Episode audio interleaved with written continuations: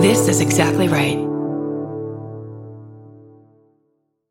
Hi, I'm Daniel, founder of Pretty Litter. Cats and cat owners deserve better than any old fashioned litter. That's why I teamed up with scientists and veterinarians to create Pretty Litter. Its innovative crystal formula has superior odor control and weighs up to 80% less than clay litter. Pretty Litter even monitors health by changing colors to help detect early signs of potential illness. It's the world's smartest kitty litter. Go to prettylitter.com and use code SPOTIFY for 20% off your first order and a free cat toy. Terms and conditions apply. See site for details. Hi, I'm Erin Welsh. And I'm Erin Alman Updike, and we're the hosts of This Podcast Will Kill You on Exactly Right. We're back with our seventh season, which is bigger and better than ever. Because guess what? We're now a weekly show. This season, we're tackling everything from long COVID to norovirus, from the supplement industry to IVF, and so, so much more. New episodes drop every single Tuesday. Follow This Podcast Will Kill You wherever you get your podcasts.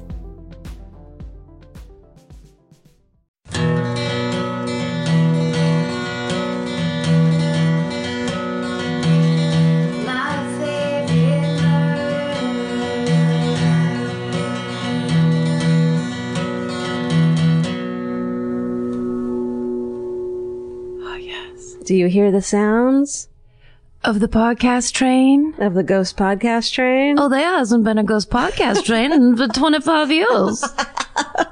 that that voice has gone totally into a southern belle area that it, where it doesn't belong. It I love it there. I want it to stay there. was supposed to be an old uh a, m- a minor 49er. Yeah. But no, I've changed the scene. I don't care. I love it there. Great. Thank you for your support. Welcome to my favorite murder. Yes. We that's Georgia Hard Start. That's Karen Kilgariff. and we're here to talk to you about a couple things called crimes And true truthness. we love truthness. We also enjoy talking about crimes. We'll never lie to you. We'll we'll not get things right, yes, not intentionally. Right. You're right. but, we won't lie. But there will be times where we deeply mislead you Uh-huh. and well, get you to say the wrong thing to your friends and coworkers in a braggy voice. But they'll believe you because of your tone. right, and your delivery. What we're telling you is it's all about tone in in in incantation. It's all about incantations Mm-hmm. and it's all about spells. And it's about having short-term jobs that you don't have to go back and see the same people after like two weeks because you've lied to them so much. God, you meet one person in the whole in the eight jobs you've had as a temp that's like you're the best person you've met. then they you will go on to marry that person. Right. Mm-hmm. This is our guarantee to you. And, So we- keep and your we don't lie to you. look around the office right now. Is your eighth person your future spouse Right. sitting near you? Pick Yeah. them. You have 15 seconds. Kick them? Pick them. Oh. Kick them. I'd rather you kick them. Kicking them is a great way to start the flirting. If you take it from me, Mm-hmm. seven year old Karen Kilgariff, a good shin kick is there's no better way to say I love you. Karen has stuck with her flirting technique and she'll never let it go. And, and we like your tenacity. Thank you. I feel like it, like having a big butt is gonna come into fashion. I just have to wait it out. There was a time where I thought, no, kicking people in the shins would never come into fashion in terms of flirting. But so many things have. Mm-hmm. Well, in this climate, in this fucking, in this rough climate of fucking, you know, ladies first. dog eat dog. The future is female, but there's also, uh, there's a parallel future of Nazis. And there's all fucking these things. Ma'am Bialik is fucking arguing about shit that doesn't make any sense. It's like, no, kicking in the shin's going to be the only way we let anyone know. You, to break through, to say, hey, you matter to me. Yeah. And, and you have blossomed into a not fucking anti-feminist Yeah. asshole And so take, and so prep yourself. before you. wreck your shins. And this has been this. Oh, this has been an ad for HelloFresh this whole time. Anyways, go to promo code. Murder! I do have a really quick shout out to the two ladies. Please do. The two fucking. So we we just finished our last weekend tour of 2017. Yep. Um, in St. Louis and Kansas City, it was a fucking amazing, fun weekend. We Yeah, meet thanks, a bunch you of- guys. thank you. We meet a bunch of awesome people after the show at the meet and greet, and everyone, like every fourth person. comes up in a shirt, a homemade My Favorite Murder shirt that's Yes. just funny and weird and shit that we don't remember saying or is like something they drew. It's, it's always funny. Oh, there was two girls that had, uh, Stay Sexy, Don't Get Murdered in Wingdings. Yes. That I, and I was like, do people, oh no, it was, yeah, SSDGM wingdings. Right. Um, was- and I was like, does anyone, is anyone able to read wingdings off the dome and then know what that says? And they were like, not yet. It's the best. my that was favorite. great. And then there were two other ladies. And they had shirts that just said promo code murder. Murder. And I was just like, you fucking subtle as fuck. Badass bitches. We That laughed is- so hard. like it never even crossed our minds that that was like a funny thing. the wingdings also included a bomb. yeah. Cause I As think, a- don't get, I think murdered must be bomb. Right? Well, There was a bomb at the end, like the little like cartoon bomb. but I thought those things only represented the letter. Yeah. Oh. So it wouldn't be murder, but it, but it, I just thought it was coincidental that a bomb would be in there because it was SS. I think it was the D was a bomb. I don't know. Something in there. It doesn't matter. It was still great. It was the bomb. It was great. A great looking. It was the bomb. Also, someone in Kansas City, by the time it got back to us, we got so many nice presents and thanks you Oh guys. we got tons of stuff backstage. There was a lot of people that were worried saying, we gave you something and then they took it away Because from half us. the shit you guys bring, they, the theater is like, you cannot bring that in here. You can't bring the severed head of Ted Bundy into our theater. Please don't. But it's actually a cake. Sorry, you can't. Yeah. Um, so we got a whole table full. It was like Christmas backstage was for us. great. Somebody made a plastic baggie filled with the best chocolate chip cookies Oh I've ever had. I think there was either Rice Krispies or cornflakes in them. Yeah. Mm-hmm. So they were really cr- small and crispy. Whoever did that, God bless you. I ate maybe six of them just standing there talking. We got a full cheesecake. Oh my God. People went crazy for that cheesecake. We got this, a haunted, scary clown. The, the doll? It's over there. Yeah. So these, these lovely women, these two women brought, I don't know where the fuck they must have found it. At like, I think they said a secondhand shop. Yeah. And they were like, somehow they saw it and were like, Karen and Georgia need this, which Yeah. like, what does that say about us? It was like a Raggedy Ann homemade clown doll from the seventies. knitted. knitted that like clearly whatever child got it was terrified of it because it Yes. didn't look like it had been touched. No. Because one side of the clown's face, one side of the clown was a happy clown, and then you turned it over and we are going to post it. And it was the most terrifying clown sad face you've ever seen. Yes, with silver tears knitted onto the face. Steven, you're going to have to post it. Okay. It is so upsetting. And the, also the best part was the way the girl, this was in St. Louis. Yeah. The way the girl walked up holding Presented it or it. woman. Sorry. I always do that. She held it like she was also a ghost. Like she walked up really weird and stiff and kind of like really slow. Like she had been looking forward to giving this to us for two months and she was like, finally it's here. yes. It was so good. Everything about the presentation. She said to me, she goes, turn it over. Yeah. and then it was horror show. Yeah. So anyway, you'll, you guys will see it. Steven, I was going to say Wingdings. The bomb is M. It, so M in murder. Uh, yeah. Oh, Right. nice. Okay. Perfect. So M, go. it just happens to be a bomb. Look at that. it's so perfect for us. Dude, Wingdings was made for us. Oh my God. Wingdings. Wingdings is like my personal.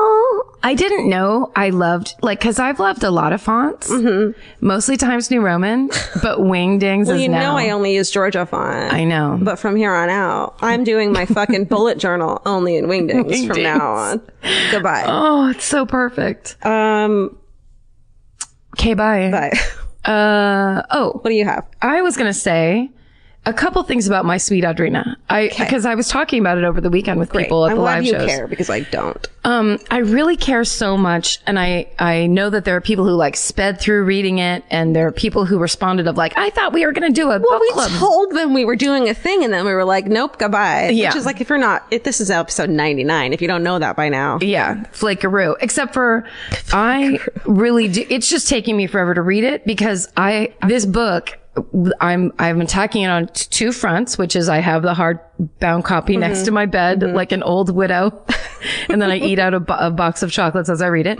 And then I also have the audiobook. So I was listening to it on the plane and I just would like to read a couple. Karen, this makes me so happy. Oh, and also so many people have said you have to listen to Teen Creeps because they have this great episode Yes. on this, but I don't want to listen to that until I am done reading this book. So it doesn't influence what I'm saying in any way. Sure. If that makes sense. Okay. So I will definitely do that because so many people have recommended it, even our own Steven. They did an episode of uh, sm- what, what episode was it? Like Well, they've done My Cedar Gina, but I was just going to say Audrina. Oh. I've, I've been on the podcast twice and it's been really fun. You know, Okay. Lindsay and Kelly are really sweet and they they I mean the fact that they read a book every week to do this podcast is incredible. that, what?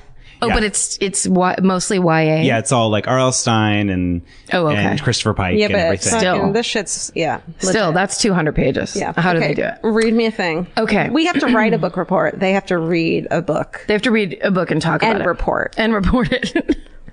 um, okay, so the, I'm now in the part where she meets. Um, no, I don't have his name written here. Old, old, boring old Audrina. She, we're boring old, second best. Mm-hmm. Nobody likes you. Uh, Shut up, Audrina. You're not the dead one, therefore you're not as good, Audrina. Calm down, Audrina.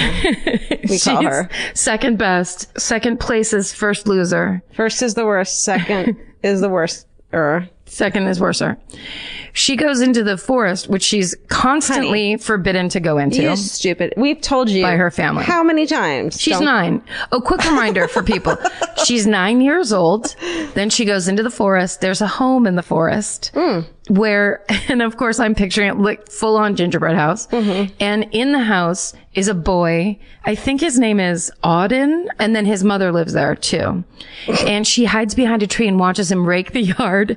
And in the book, it's talking about like how he has a hot ass and shit. He's No. 12 years old. I swear to God. Is VC Andrews okay? I mean, I think she's just laying out a lot of like, let's the let's just break all these taboos. Is she a pedophile? Uh, no, I think she's welcoming your mind to explore options you have up until this point told yourself you are not allowed to explore. Like pedophilia. L- well, or just a light appreciation of a 12 year old boy's ass in jeans privately. So In a book. then, uh, she gets caught being in the woods, peep, being a Uh-huh. peeping a Tom. stalker, Mm-hmm. Yes. Uh, a nine year old stalker.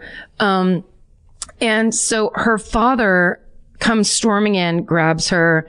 Every interaction with her and her father, I get so nervous. It's going to b- boil over into incest. Every time they talk or have breakfast or whatever, there's so much inappropriate in like intensity. Yeah. Um, but at one point he starts, he says to her, common people will, will drain your specialness. And I had to write it down because she's saying, he- he's saying like, you're too good to talk to those people in the woods. Oh, you, Audrina, who we're making you the creepiest creep in Creepville. Yeah. Don't talk to common people. They're fucking. Yeah, And She's because- like, take my specialness, please. I'm so sick of this specialness, but she's, she, uh, rem- like, quick reminder, she's a nine year old and her hair is all colors and her eyes are all colors. Wait, what the fuck was that? It changed. Oh. It's, it, it's like, tr- it's like she's a calico child. and that's part of her specialness. Okay. Um, oh, also the description of when Vera gets spanked by daddy. oh, yeah. And it's down to like her ass burning through her thin underwear. Like it gets into a detail where I'm like, nope, this is, this I is- think we need to talk to VC Andrews. I, I don't, we is need she to have- available? I, I don't know. We need to have a little fucking quickie convo with her. mean, Look. it, it really, it just right, it goes right up to the edge and then, and then scatters back and, and then kicks it in the shin. then says, I have a crush on you, incest, and runs away. it's Leaving it so with crazy. Just bruised shins. Yes. Oh, and then I said this at the show the other night, but my favorite, I'm assuming it's a misprint. It's some, she describes somebody, and I'm pretty sure it's cousin Vera Mm-hmm. coming down the hall, clumsily clumbering, which I'm like, cl- I'm almost positive clumbering isn't a word. Clumbering makes so much sense, though. It makes more sense, but you can't, if you're going to say clumbering and not lumbering. You don't need clumsy as well. Get clumsy out of there and get a different adjective with without the cl at the beginning because now you're s- clumsily clumbering is it, you're borderline like Rod Dahl. Why don't you just start singing a song Oompa Loompa style? and it's like, okay, stop tripping over your own fucking feet. yeah, you know. who Vera? Everyone. She's a big fucking clumberer. It's the girl. oh, okay.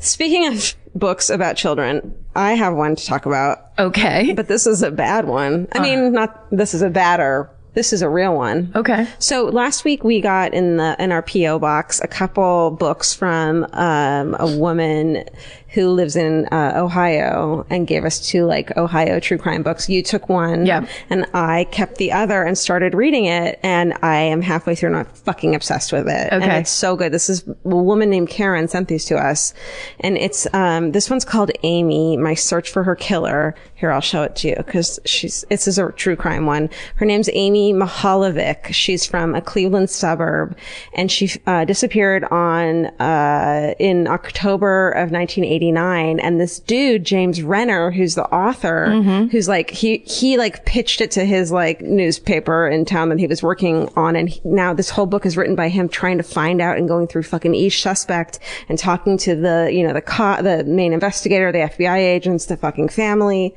and it's written so well, and he inserts himself in the book in a way that doesn't suck. Yeah. Because he was the same age as she was when she disappeared, a town over, and like, so it's part of him in the way that It's we his hometown. understand. Yeah. Right. Yeah. The way that we remember growing up and seeing this person's face and how much it meant to us. And it's, it is such a fucking good book Amazing. and I can't wait to finish it. So it's a- it's by it's called Amy, a search for my search for her killer by James Renner, and I'm totally obsessed with it. And in case you can't find it, because it looks pretty, um, it's called, it's a, published by Gray and Company Publishers, Mm-hmm. www.grayco.com. G R E Y. G-R, sorry, G-R-A-Y. So if you can't find it in normal ways, it's on grayco.com. It's written so well, James Renner. You can like you can tell how much it means to him when he's writing it, and it makes the book so heartfelt and interesting and and wonderful, and I really love it. Yeah. That's awesome. Yeah, He's got a good face. he does. Yeah. You really did Don't read take- a lot of that. yeah. Dang, girl. All weekend I've been reading that. Good girl. I know. Instead of drinking, uh, I'm like, I can't drink too much because I want to read this book. Thanks, James. You fucking cured my alcoholism. Yeah, that's right. James. James. you should send him a Starbucks card. Oh, I, th- uh, that, I swear to God, that wasn't an intentional segue, but I would like to thank, um, Live Nation. yes. no, no, no. Oh. Um, I went to Starbucks the other night in Glendale because I just ru- running errands and it was the night before. I get so weird before we leave when we travel and I have to buy things that I want to make sure are there when I get back. I get real Hmm. OCD weird. Plus, you like you're like black dress. I need a black dress and all that. No, nothing I actually need. I Oh. do things like I need coffee, so I have coffee here when I get back. Like weird. Ooh, I wonder what that means. It's just like it's part of my not wanting to leave the house in the first place. Um, so I start telling myself like, if I go, Stocking up. I won't be ready. Yeah, there's a. lo- I have a real stocking problem. But I so went does in- Audrina. so does the second and worst shitty the Audrina. creepiest and peepiest Audrina, The creepiest, peepiest, stockiest ever. nine year old behind a rain tree With a fucking twelve year old butt, Audrina. there's like a whole picnic scene where I'm like, nine year olds and 12 year olds don't go on picnics. Nine year Stop olds and it. 12 year olds are 100 years apart. Yes. Oh. Nobody wants, no 12 year old wants to talk to a nine year old. Unless she has hair that's purple, gold, yellow, orange, and red.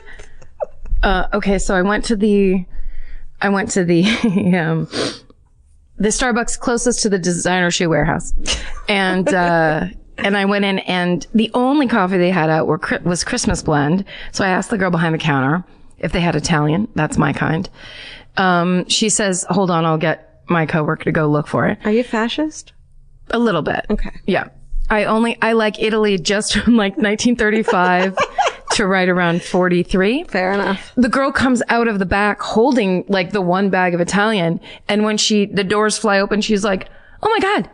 And then I was like, Hey, I was like, that's for me. And she's like, um, okay, I I love your podcast. And then this is, that's my favorite reaction when people seem genuinely bummed. Like they don't want to say it, but they've already acted weird. Yeah. And it was re- super cute. Anyway, long story short, she didn't act weird. That, yeah, that sounds judgmental. She was very sweet and uh, was seemed happy and surprised. And then she gave me a free pound of coffee and I Ah. was like, wait, hold on. I don't want you to pay for my coffee. and then she's like, no, we get a free pound every week.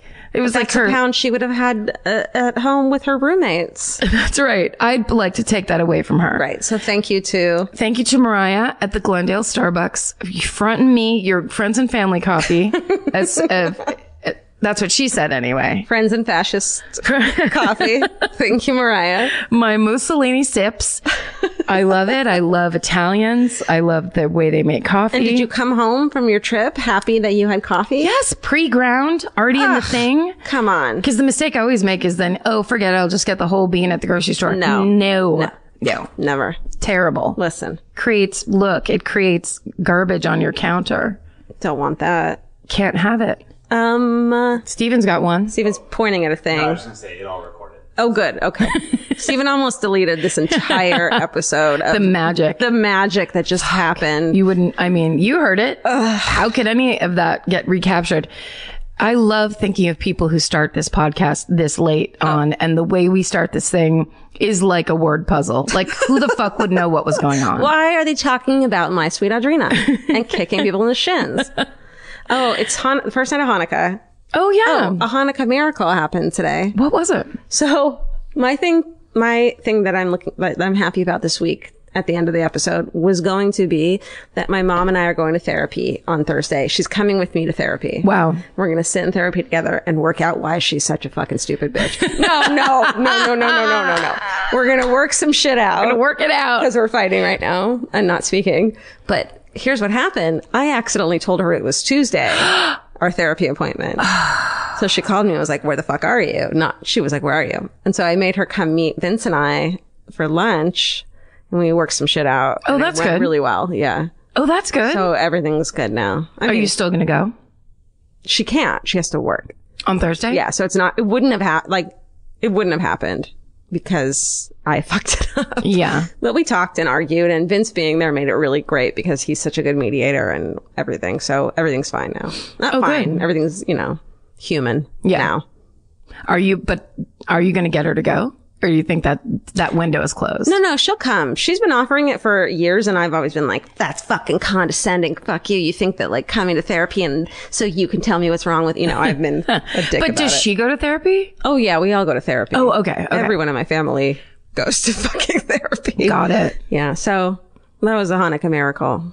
Amazing. Yeah. That, you, that you got to do it out of the office. Right. Yeah, that it's still we still were able to talk about what happened. Oh, that's good. Her mean text to me. Um, so thank you, Yahweh Yes. and the angel Gabriel. Uh-huh. Uh huh.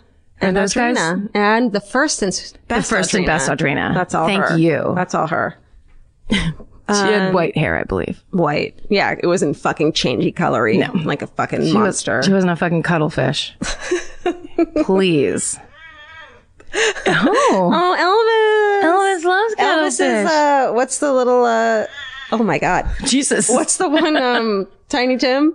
It's a Oh, yeah. happy Christmas, everyone. is that it? Is that it? No.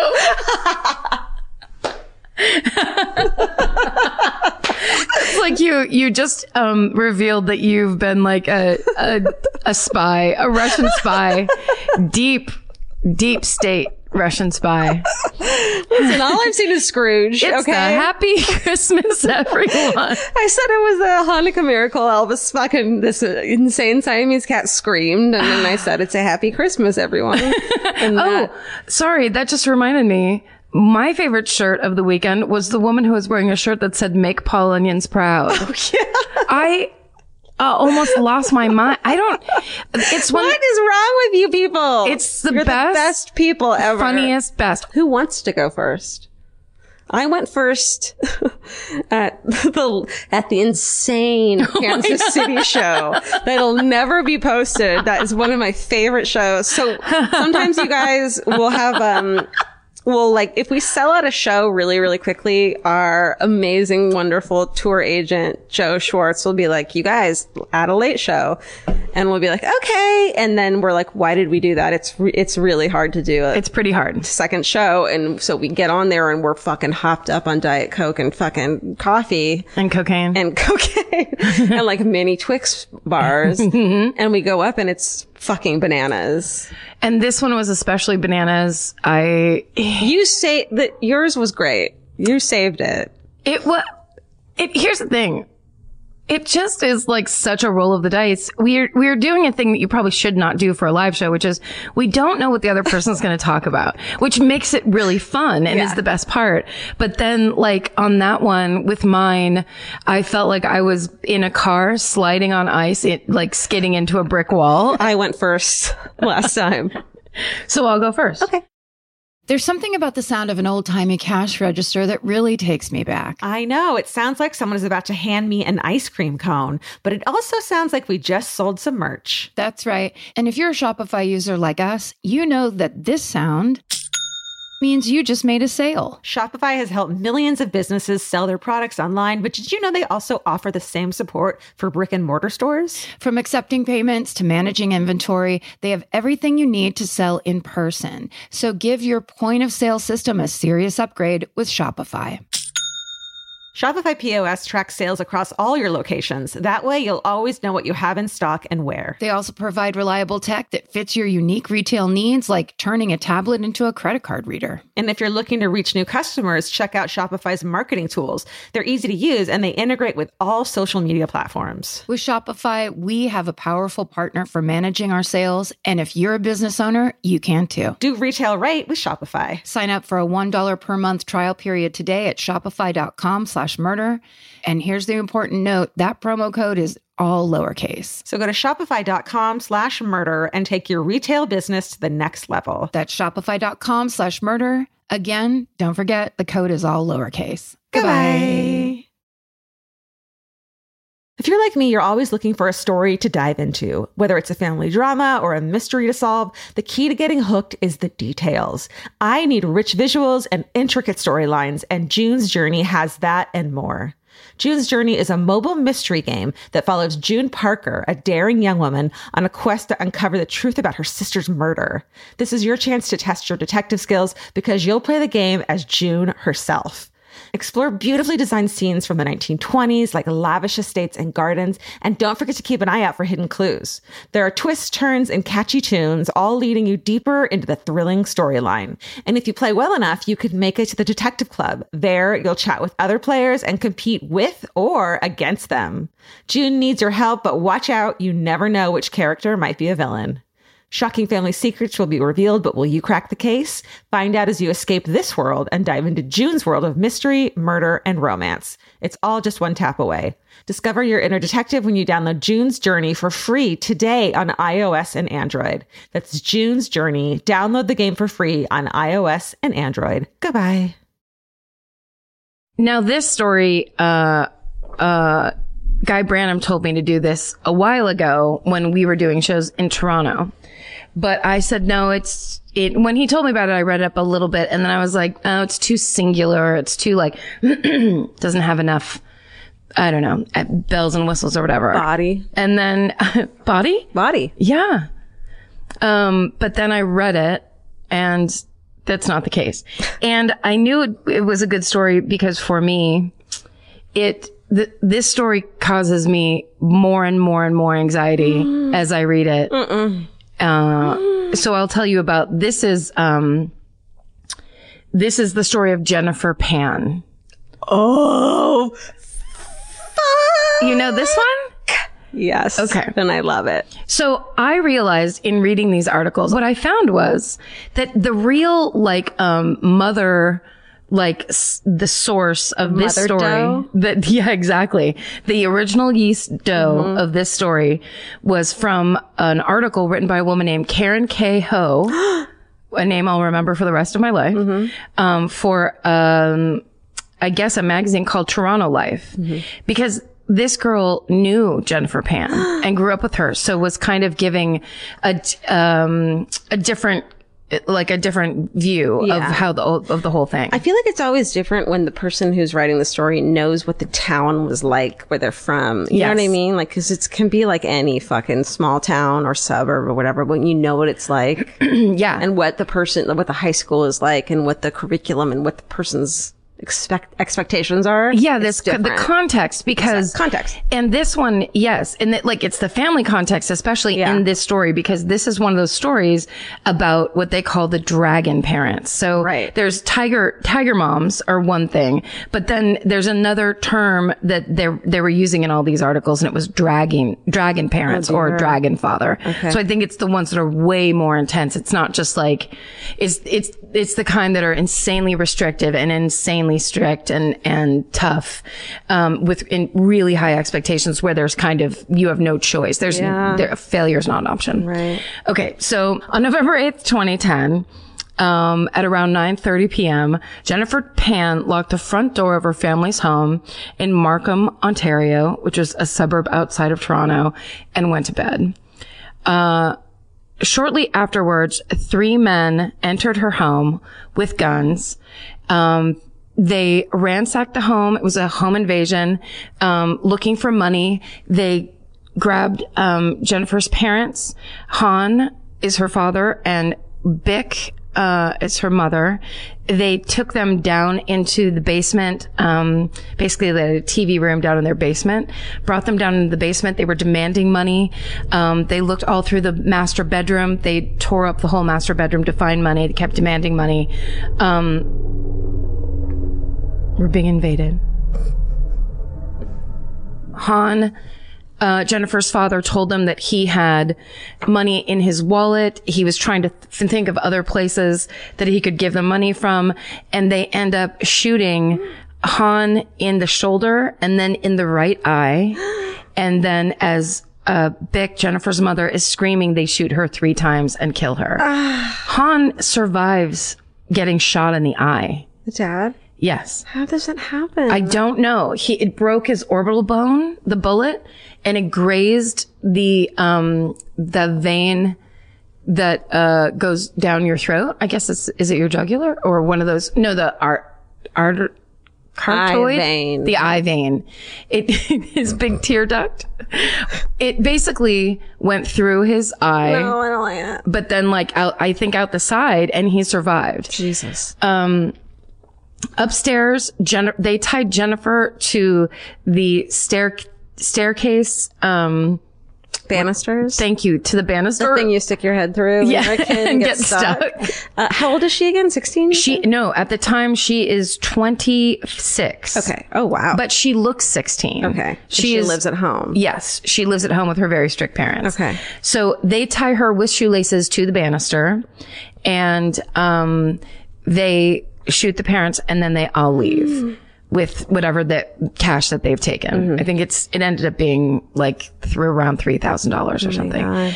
Um, Jennifer gets out of she loosens out of the the shoelaces. She calls 911. She's freaking out. The cops arrive. Um, Han comes out of the basement. He's able to get up and walk outside. A neighbor's the first one to find him. Um, and he gets loaded into an ambulance. Jennifer gets loaded into an ambulance. Um, she has a younger brother who is half an hour away at college. Um, and, uh, and they all, they all get taken. She gets m- met by crisis workers at the hospital. They tell her her father's in surgery, um, and that her mother is dead. Um, she's at the hospital for a really long time. Eventually, they realize that th- that there's not even wounds like there there's aren't even red marks on her wrist from those shoelaces. So she is uninjured, and she ends up. Um, they take her once she's out of the hospital. They take her back to the police station, and the um, the detectives question her and basically just kind of start asking her questions. What happened? Just can you describe these people? they make her go through it once. Then they do another technique where they make her. Um, and I got also got a lot of this from Case File, one of our favorite Case file. That's what. That's the episode I listened to of this show. It's, I mean, that guy just does such amazing research. It's just so dramatic. yes. Yeah. Um, he was also pronouncing the mom's name Bicca, Mm-hmm. but I only as- ever saw it, uh, written that it was pronounced Bick. So I'm, Well, yeah, and he's Australian. so- he's Australian. I don't know what he's doing. He's doing something with his voice. Um, so anyway, okay. So basically she goes and the cops are like, tell me the story your way. Now tell it from above, like just, Yeah. and then see what you can remember. So, cr- like, that's so weird. Can you imagine having to do that? Yes. Especially if a traumatic event. yeah, telling the story over and over It's again. like as you see the people acting it out, as, oh, it's so weird. It's so crazy. But then that second way does help her to remember, and uh, she's able to describe the guys better and in more detail. She remembers them, the names that they called each other, oh, yeah. um, different things that they talked about with the money, whatever. Um, so it's a little bit effective. Then right before she leaves, the, the guy says, Oh, and we need to check your phone because if these guys, may, we think, you know, her mom had just come home from line dancing class. So they're like, well, maybe somebody followed her or like it's, she was targeted somehow. So if it wasn't her, then we want to see if it was you, if you were being targeted. So we need to know who you've been talking to. And then in this interview, cause on the case file thing that, that he has all the interview tapes. so they, that it starts with the 911 tape where I was on the freeway. Did you listen? On the way over, and I grabbed that phone so fast. I was just because she is freaking out into the phone, um, and of course, you know, screaming. Um, but then in the police interview tapes, she's really she's crying, she's really upset, and then at one point he says, "You need to sign this thing so we can look into your phone," and then she's like, "Um, so," and all of a sudden she has a bunch of questions about how they're looking into her phone and what that might mean. And he's basically going, it's fine because if you're not lying to us, it's just us looking at your phone. And then if you are lying to us, we're going to find out like who you've been talking to and if it's information we need to know. And that's when like the temperature changes a little bit. Cause up until that point, she was the victim. She was, you know, like the uh, one of two survivors of a terrible home invasion murder robbery. Um, so that, you know, it changes a tiny bit there. Um, and then they start looking into her past and the people that she's been talking to. And uh, it turns out that Jennifer Pan might not be the person that she has been presenting herself to be. Okay, so um, basically, her father Han had been a tiger dad. Uh, well, we'll start at the beginning. They, um, her parents, um, were both born and raised in Vietnam, and they moved to Canada as political refugees in 1979. Um, and they got married in Toronto, and then they lived in Scarborough neighborhood for a while. Um, and that's where they had Jennifer in 1987, and then her brother Felix in 1989. Um, Scarborough neighborhood apparently was kind of rough at, at the time that they lived there. Um, they both, uh, Han and Bick l- worked at Magna International car parts manufacturer and, um, they, they worked really hard. So by 2004, they'd saved enough money to buy a large house, the two car garage in Markham. Um, so Markham was a quiet suburb north of Toronto. Um, predominantly Asian families and very, it's just kind of like where people went. It, it was really just quiet, low key. Um, and now Bick is driving a Lexus, Han's driving a Mercedes. Like they're doing very well. Yeah. And, um, they have, it's reported they had 200 grand in the bank. So they were totally dedicated to their kids and getting their kids into college, getting their, making their kids as successful, um, you know, Canadians as they can. Um, so they didn't allow Jennifer. They had Jennifer was playing piano from the age of 4 She won all these awards. She had like a room full of awards for how good she was at playing the piano. Um, then she got into ice skating. Um, when she a little older when she was a little older and she did it every single day and she wanted to go uh, she was like in training and she had set her sights on being in the 2010 Winter Olympics in Vancouver. Then she tears a ligament in her knee and basically that dream ends for her.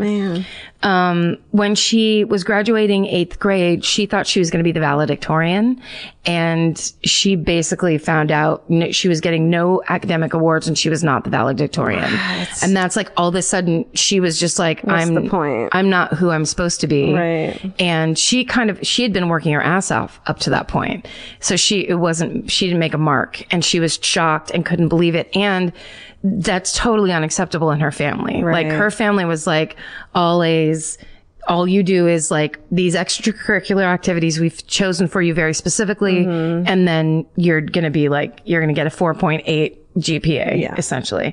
Um, so Even a thing? no, she just has to do the impossible, essentially. Okay, got it. So, um, so some nights in elementary school, she'd come home from ice skating at 10, then do homework till midnight and then go to bed in, in elementary school. Honey. And, um, and in emel- elementary school, she started cutting herself because the pressure was so intense. Oh no. To be successful in all these different things she was doing. Um, so she was doing little horizontal cuts on her forearms. baby. Yeah. So, um, so then when she went to Mary Ward Catholic Secondary School, um, s- ice skating was over for her. So she started playing flute in the school band. Um, but every day after school, her parents were there to pick her up when, when band practice was over so she could go home and study. But her grades in for the way their family considered it were failing because she was only getting B's. Oh, God, I would have fucking paid for a B back then with my cello. with my shitty cello playing. I mean, I don't understand why I got any of the grades I got because I never tried and I would get uh, just a full variety from A- from A to D. Oh, it was just like, why try? Yeah, I don't. I learned that early. It's very random. Yeah. Why try? Why try? Just have a good time. Yeah. Um, so when she got her first bad, you know, all B's report card freshman year, she took some old report cards, some scissors, some glue, a photocopier, and she made herself a brand new fake report card She- worth straight A's. All A's. Yep. That's how you get all A's.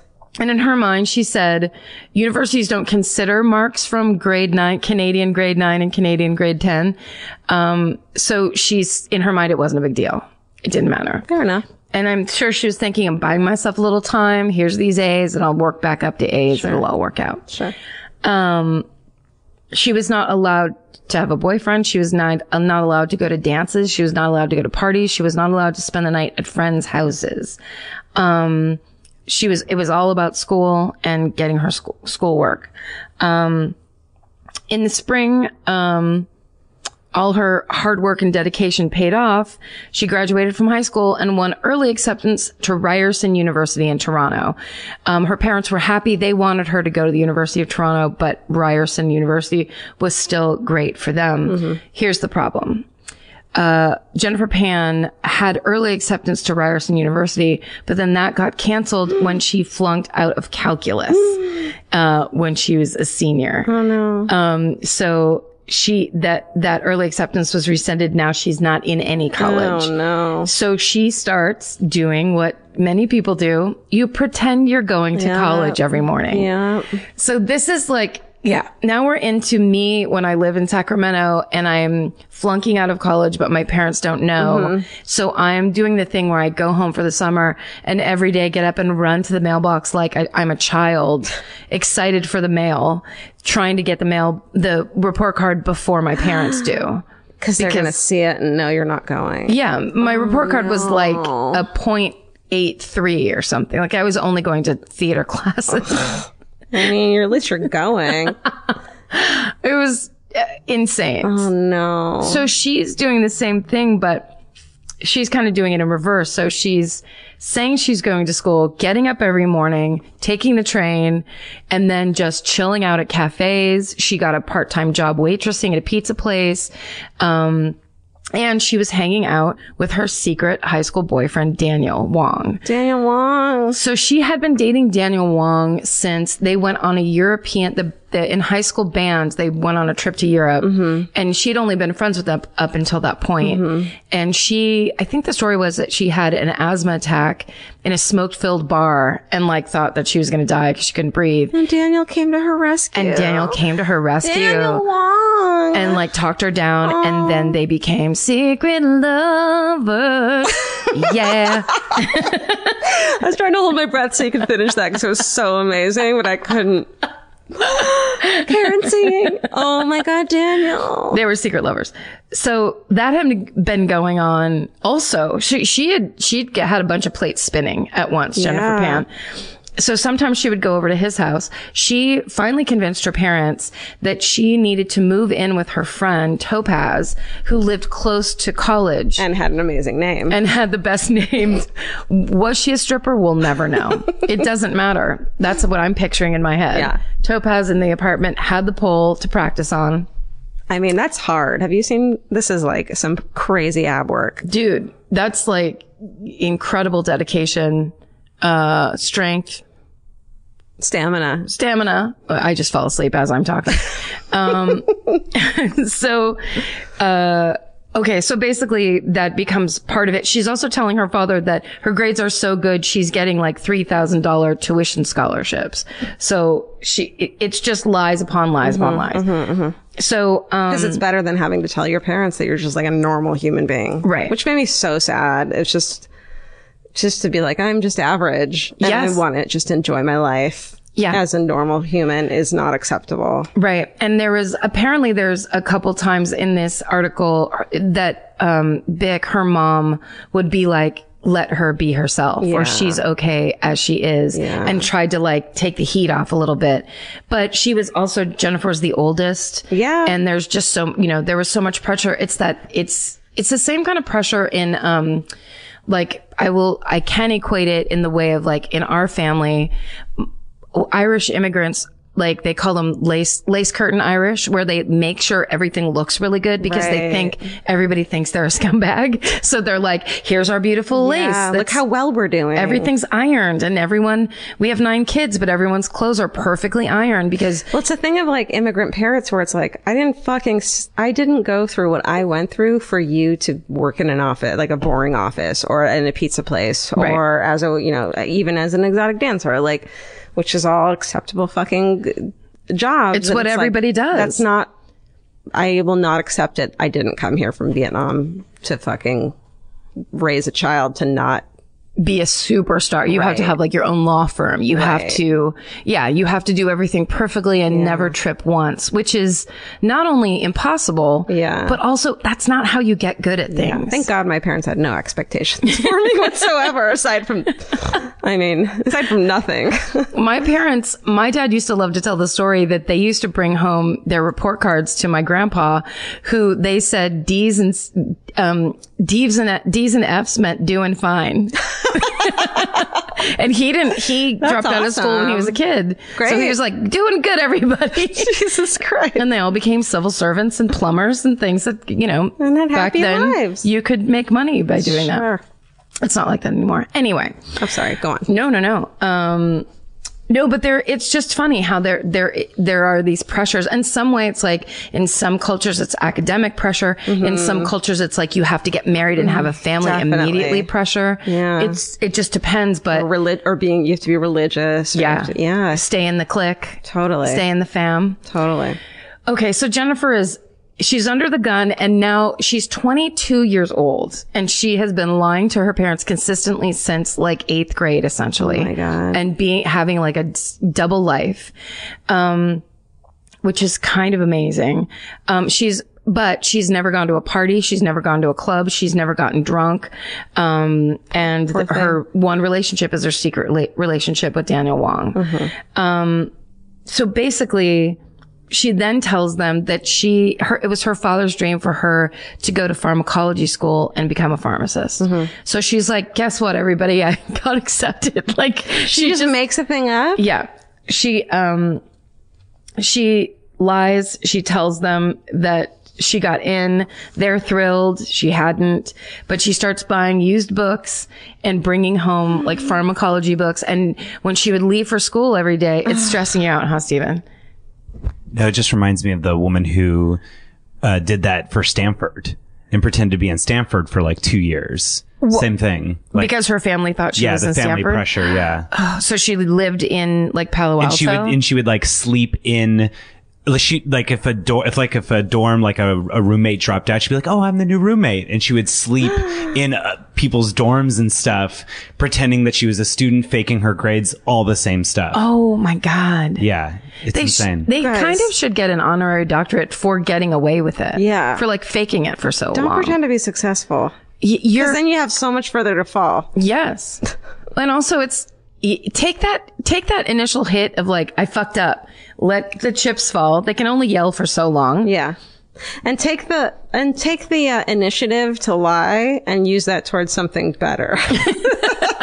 you know what I mean? Like you're a really good liar. I, like go get a job somewhere cool Right. and build yourself up to management. Take that. Law instead. your way to manage. Don't Right? lie, but just like you, you clearly are not stupid if you're able to fucking trick all these people for two years. Get into sales. Get into fucking sell houses. sell houses, sell uh, mobile phones Yeah. on Hollywood Boulevard, Sell right out on fu- the sidewalk. Right.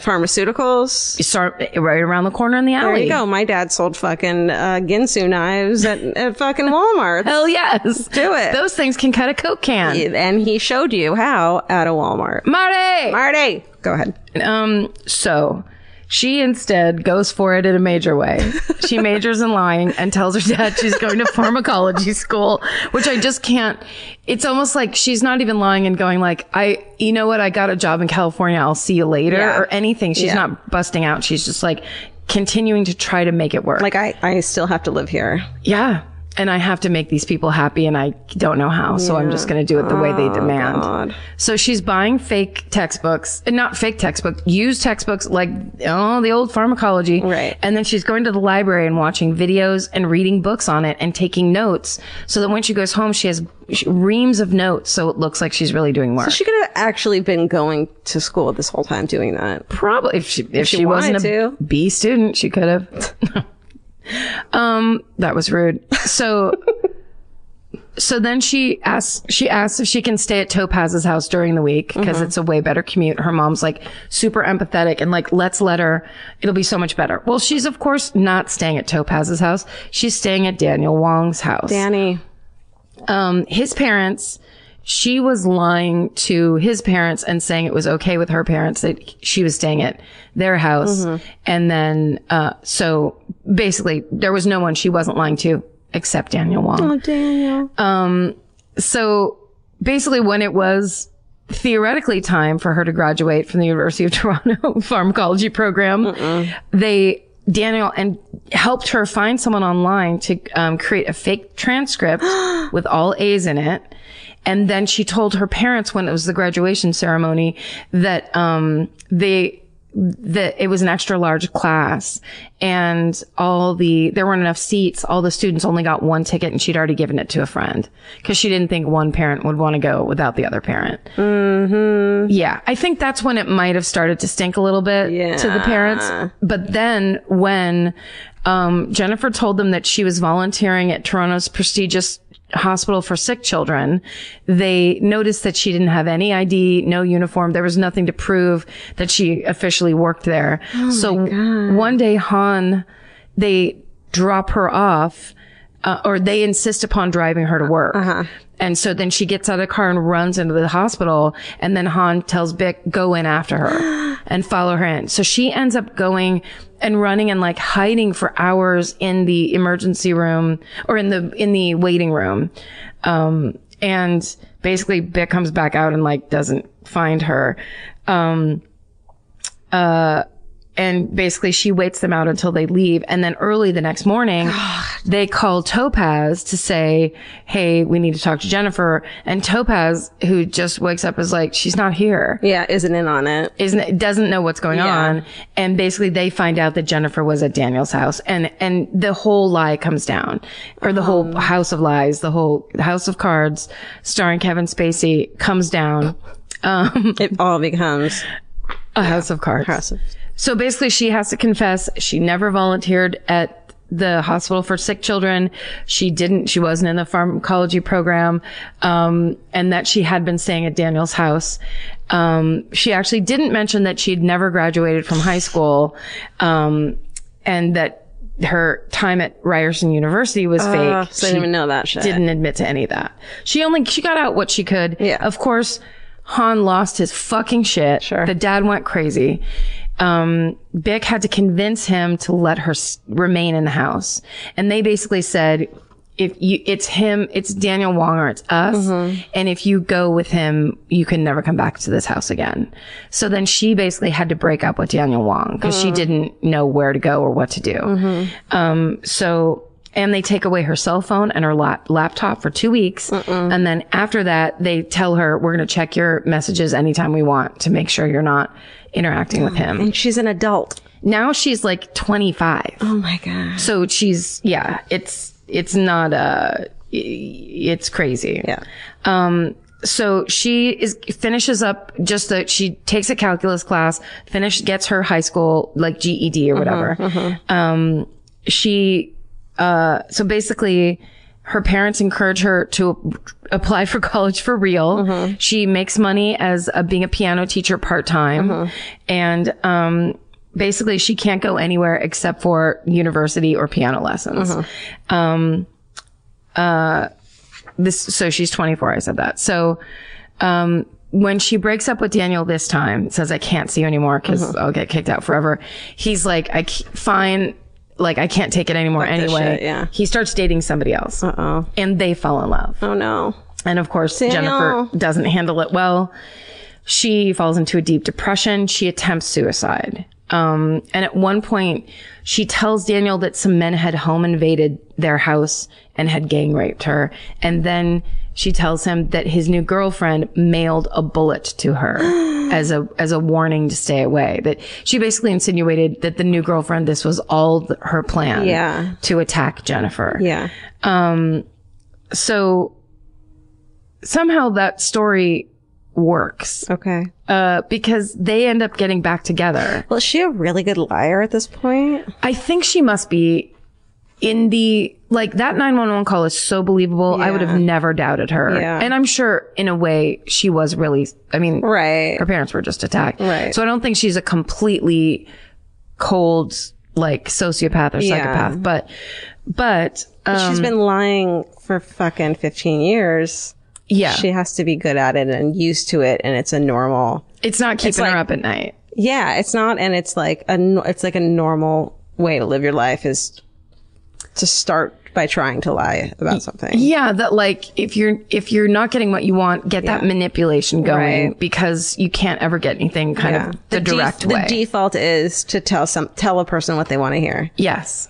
Or like or really play a huge card. Right. So that people go like, Holy shit, stop 'cause everything. Why would anyone lie? Like, Yeah, exactly. So basically, Daniel and Daniel h- himself is a bit of a he's he has been kicked out of schools. He um he's a little you know he got caught dealing pot when he went to that Catholic school that they went to together. He's a little you know li- living on the edge a little bit himself. So when they get back together, basically together they figure out that her parents' life insurance policies would pay out half a million dollars s- and that she's the beneficiary. And so Daniel starts helping her make a plan to, to have them killed. fuck. Yes. So he says that he knows a guy named Lenford Cra- Crawford, the worst name of all time. A borderline VC Anders name, Lenford Crawford.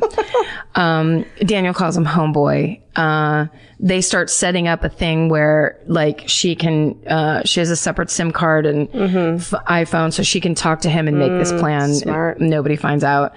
Um, and basically the plan is, uh, when you're done like watching TV for the night, unlock the front door. So she, so she actually left the front door unlocked. Then she went upstairs to her room. She flicked the lights in the study to give them the signal that it was time. Her mom had come home from line dancing, was watching TV. Her dad was, um, watching, uh, the news in a different room. And basically, these men came in and the the men that that um home invaded and and basically attempted to kill her father and killed her mother it was all her doing and all, completely her setup Oh my god. yeah so which you know it felt like we were getting to that it's not the biggest Yeah. reveal in the I world know, Oh, but, it's so sad. it's so fucking crazy and over the top. And then basically the third time they bring her. So the cops, the first time they think they're just getting the story Yeah. from her, the first interview. The second interview, they're kind of like, let's talk about this again and go over Shit's some not matching details. up almost. Yeah. And, and it's always, you know, it's like the family is what's looked at first Right. always. Plus, the dad was supposed to die. Yeah, right. yes. So the dad was supposed to die. Was the mom supposed to die? Yes. They both Sure. were. Okay. Yeah. Okay. so essentially the third time they inter they interrogate her and they use something uh I think it was called I didn't I didn't write it here, but basically a guy named Jer- Jeremy Grimaldi is a journalist. In 2016, he, bu- Uh, he published a true crime book, um, about Jennifer called A Daughter's Deadly Deception, the Jennifer Pan story. Mm-hmm. And in that, he talks about they used this interrogation technique that might not have been above board, where they basically trick you into trusting them and then Waterboard and then you. like it- it's almost like one guy is good cop and bad cop. Oh, waterboard you, and then they waterboard. and then um, they just waterboard you. Wait, so the guy is like, "I- you trust me, you trust me, you trust me.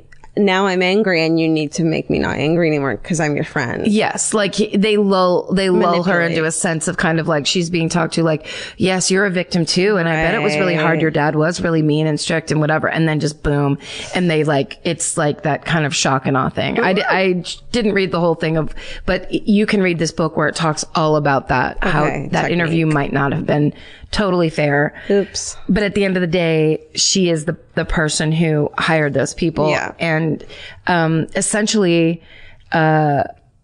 uh, um, uh, at the trial, her own father took the stand and told the story of what happened. Um, that was March 19th, 2014. He basically had to get up on the stand and tell everybody how these men came in and he survived. When he woke up, um, after getting shot into the eye, he woke up to his dead wife laying there next to him, and then like got out of the house thinking that everyone had been killed. Yeah, like, where's my daughter? Is she okay? Yeah. worried about her too, probably. of course. And then slowly finds out that it's she's the one behind it.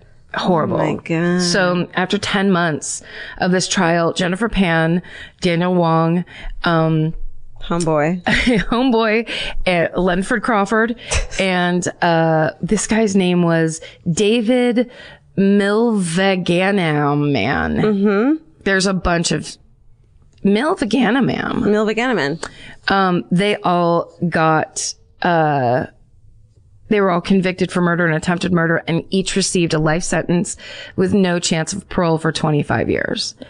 Um, and then the the third guy, Eric Carty, who is the one that tied her to the banister, Mm-hmm. he's tried separately. So um, there's yeah. So basically, read Karen Cahoe's article in Toronto Life magazine, Jennifer Pan's Revenge: The Inside Story of a Golden Child, the killers she hired, and the parents she wanted dead. Oh my! That's the article you're gonna want to really get into because there are pieces of this article in every other article I Yeah, read. yeah. That's what everyone's basing it on. Karen Cahoe's. Because you'll, come- you'll never understand unless you have like been raised in a family like that. Yeah, That's but there's crazy. It's like so strict, but then there's people that have had par- terrible parents. They don't have their parents Totally. killed. It's just that weird turn of like Yeah. it. It just stresses me out so bad. It's like I've done that exact thing where you're like, okay, that fucked up. Now I'm going to make up a new thing that's going to Yeah. get fucked up, and I'm going to do that dumb thing. And like, the more complicated you make it, the the more the worse you're making it for yourself. Yeah, for sure. That's a good one, dude. Good It's crazy. job. Thanks. That's that is bananas. Um, yeah, Vince had a friend. She was a comedian from Michigan, and they all went to New York. And she, her name was Jawan, and she came from that kind of family where she had been lying to her family. They all thought she was going to school to be a dentist. And she was actually a comedian and didn't tell any of them. And then out of nowhere, she fucking jumped off the Brooklyn Bridge Yeah, and killed herself I remember hearing about that. it's just so sad. Like she just couldn't tell them that she was doing what she actually wanted to do in life. Yeah, it's horrible. It's just like such a sad thing to me. I can't imagine. and I bet so sad for the family Yeah. who think they're applying pressure in Right. just the right way to, or, or whatever. They're doing what they know. right. And I'm sure never in a million years Right. is that the result they're looking for. They'd rather have their daughter as a comedian that, eh, you know, and not what they wanted her to be than what Yeah. they wanted her to be and, So and sad. alive. Right. It- Of it- course. It's always made me so sad, even though I didn't know her. it's so tragic. Yeah. I remember a lot of, I mean, a lot of people I know knew her and Yeah. it was, they're really upset about it. Yeah. Um, all right. Well, okay. Here's my turn.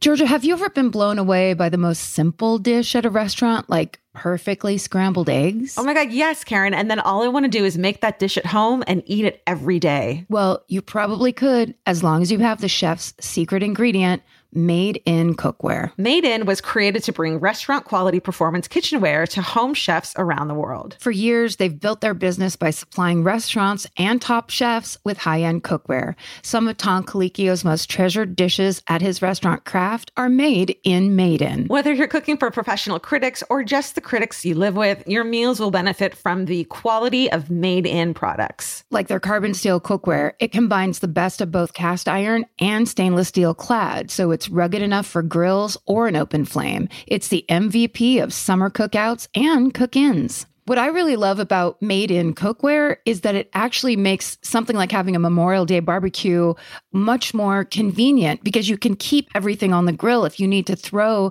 say, a pan of garlic up on the top while you're grilling your steaks on the bottom, it's strong enough, durable enough to do that. If you want to take your cooking to the next level, remember what so many great dishes have in common. They're all made in, made in. Save up to 25% this Memorial Day from May 18th through May 27th when you visit madeincookware.com. That's M A D E I N cookware.com. Goodbye. Goodbye. Hey, it's Kaylee Cuoco for Priceline. Ready to go to your happy place for a happy price? Well, why didn't you say so? Just download the Priceline app right now and save up to 60% on hotels. So, whether it's Cousin Kevin's Kazoo concert in Kansas City, go Kevin, or Becky's Bachelorette Bash in Bermuda, you never have to miss a trip ever again. So, download the Priceline app today. Your savings are waiting. Go to your happy place for a happy price. Go to your happy price, Priceline. This um this is a timely story because it's a cold case that finally, hopefully, uh, this is the end came last week. Uh huh. Uh, but this is a story that I've been interested in. It's a 40, one of the 48 hours. You know, we've all watched it. It's really interesting. Texas Monthly. I got a lot of this information from the Texas Monthly, which we love Texas Monthly. The best. Article called Unholy Act by Pamela Colloff, C-O-L-L-O-F-F. This is the story of uh fucking priest John Fight and the Oh. murder of Irene Garza. Oh, I don't know this. Oh, Oh honey, shit. fucking buckle the fuck up. Buckle down, baby. Settle in. Buckle up. Hit your foot on the coffee table. Kick the coffee table as hard as you the can. coffee table. Like you have a crush on it. Um, okay, here we go. okay. So Irene Garza is born in 1934. She's this dark-haired Hispanic beauty from Ma- McAllen, Texas. It's an agricultural agricultural nope uh, area Agricultural. agricultural thank you area south of texas in the rio grande valley five miles from the u.s mexico border in high school irene had been crowned miss all south texas sweetheart Shit. and McAllen High School, uh, where, uh, you know, mo- everyone's fucking white back then. She had been the first Hispanic twirler and head drum majorette. Wow. So she was like b- fucking busting down borders. She's this beautiful beauty queen, but she's Hispanic. So it's, you know, uh, sense of pride that it's, it's, you know, she's busting down borders, as I Yeah. said. She's not, I mean, Texas, that's like bi- blonde, big teeth, blue eyes. That's like usually what you're going to get out of a Texas beauty queen. Right. And she is, you know, she's not that. Um, and she's the first in her family to graduate from college, which is a super big deal, huge accomplishment. So at 25 years old, she worked as a teacher for din- disadvantaged children, which she took a great pride in. Some of her students were so poor and came from the neighborhood where she had come from and had been able to get out of that they came to school barefoot. And Irene spent her first paycheck on buying those children clothes and books. Yeah. so Still she's happens this- to this very day. Right. Even worse, I bet. Exactly. So she's this really big hearted, kind person. She is gorgeous, which isn't a reason why she shouldn't be a victim, but there's just this warmth coming from her. And, and, you know, she had a huge future that, uh, that, that she earned. Yeah. That's what I'm saying. Yeah. Listen, Look. look and listen. Stop it. At the center of her life, though, is her, uh, devout Catholic faith. That's like her fucking thing on April 16th, 1960, uh, the day before fucking uh, Easter Sunday. Oh, okay. Is Saturday, Easter Saturday called a thing? It's like chill out Saturday. Doesn't sound like it. it is. Palm, uh, I don't know. Chill the fuck out Saturday, the day before Easter. Well, go ahead. Well, Good Friday. Good Friday. Good Friday's when he went up on that cross. Okay. It might be the Ascension. I don't know. He chilled out on Saturday. He got rolled on up in the, that tomb. Yeah, And, he, then, like- uh, and then he was risen on Sunday. yeah, but Saturday he just hung out. Well, Saturday was all up in that tomb. Yeah. People thinking he's dead. It's over. Yeah, and he was like, you know what? I'm gonna hide. Okay, I'm not gonna get sacrilegious here. Everyone's we already gonna get have. Real mad at me. It's so sad because I've had this shit drummed into my head, but then of course, when it would be impressive, it, I can't pull it out. But here's the thing, and today's the first night of Hanukkah. Uh, we rebelled again, against it because we hated it so much. So everything was drummed in our head. We're like, fuck you, I'm not remembering this. Yeah. And now we don't, now we just don't know things. now just the guilt remains. the guilt and the, uh, ignorance. And the really good songs. Ooh, yeah. I got a bunch of those. Pieces flowing like a river. Anytime you want me to sing it to, you, I will. Okay. Okay. Baruch atah. Let's fucking do this. Name a prayer. Okay. okay. So on April 16th, fucking lazy Saturday, 1960. Irene borrows, she's 25. She borrows her family car to drive to their church, Sacred Heart Church, where she plans to go to confession. Um, she leaves around 6.30 that evening. She's like, mom, I'll be back. A bunch of witnesses see her get to church. Everyone's in line for confession. She gets in line as well, but no one sees her leave that church that day. She never came home that night. And the next morning, Easter Sunday, That's right. as you know, He is truly risen. he rises and her car is still parked down the street from Sacred Heart. Mm. The first clue comes two days later when one of Irene's high heeled shoes is spotted by the side of the road. Um, and 300 yards from there is her purse. It looks as if someone had like thrown it out the window of a passing car. There's no fingerprints on it. Um, this crazy huge search ensues, including they, they dragged irrigation canals. They go house to house through the town. Border patrol, um, planes go fucking circling. Um, 65 National Guardsmen are called out to assist what became at the time the most extensive investigation in Valley history. Wow. But it's not till four days later, after she disappeared, that Irene's body is found floating in a nearby irrigation canal. She's fully dressed except for her shoes and underwear are missing. The right side of her face is badly bruised. She had two black eyes, and the autopsy reveals that she had been beaten with a hard object and suffocated. The state of decomposition suggests that she'd been dead for fewer than four days, so maybe she had been kept somewhere for a day or so. Um, and she had been raped while unconscious. Yeah. The local newspapers go fucking nuts with rumors and speculation. Everyone is like being fucking targeted or fingered, uh, including this prominent local citizen who had died of a heart attack days after she disappeared, you know, or that had been transients or someone had a crush on her because she was so beautiful, but she was also, you know, not, she was dating, but not, you know, she was Catholic. Um, you know what I mean? Sure. Uh, detectives questioned more than 500 people in the weeks following the murder, but behind the scenes, detectives, they don't talk about this in public and the newspapers don't really talk about this. They are focusing on a 27 year old priest named John Fight. What? Yeah. A priest. Okay. Fight, it's F E I T, had recently finished his seminary training in San Antonio and his name kept turning up in their investigation. So he had recently come into town. He was a bright and well, he was bright and well mannered. He had dark hair and horn rimmed glasses. He looked like he'd be in Weezer. You know what I'm saying? Yes. Uh. yeah. He struck parishioners, though, as aloof and a bit of a loner and seemed ambivalent about his vocation. When he was asked why he had joined the priesthood, he said, I just want to give it a try. Fucking sorry, but if God isn't in that sentence, or Jesus, or some fucking. you can't say that out loud. No! Is, is- was he new to Catholicism? You gotta you gotta like be in it to win it. Like if anyone asked either of us why we wanted to do a true crime podcast, it would be like a passionate plea of how interested in fucking crime we are. that's right. and we're not and talking. talking to God, right? Mostly talking. but also like to not it's almost that very glib, flippant thing of Cocky. like, it's here's my funny joke, and like, really, it's none of your business. Right. Is what he's saying. Right. Which, you're not supposed to say to anyone who's asking you is like f- being earnest and being like, tell me, I want to connect to you. You're a priest. I'm looking for some fucking guidance and some wisdom. Can I get a fucking amen, please? There you go.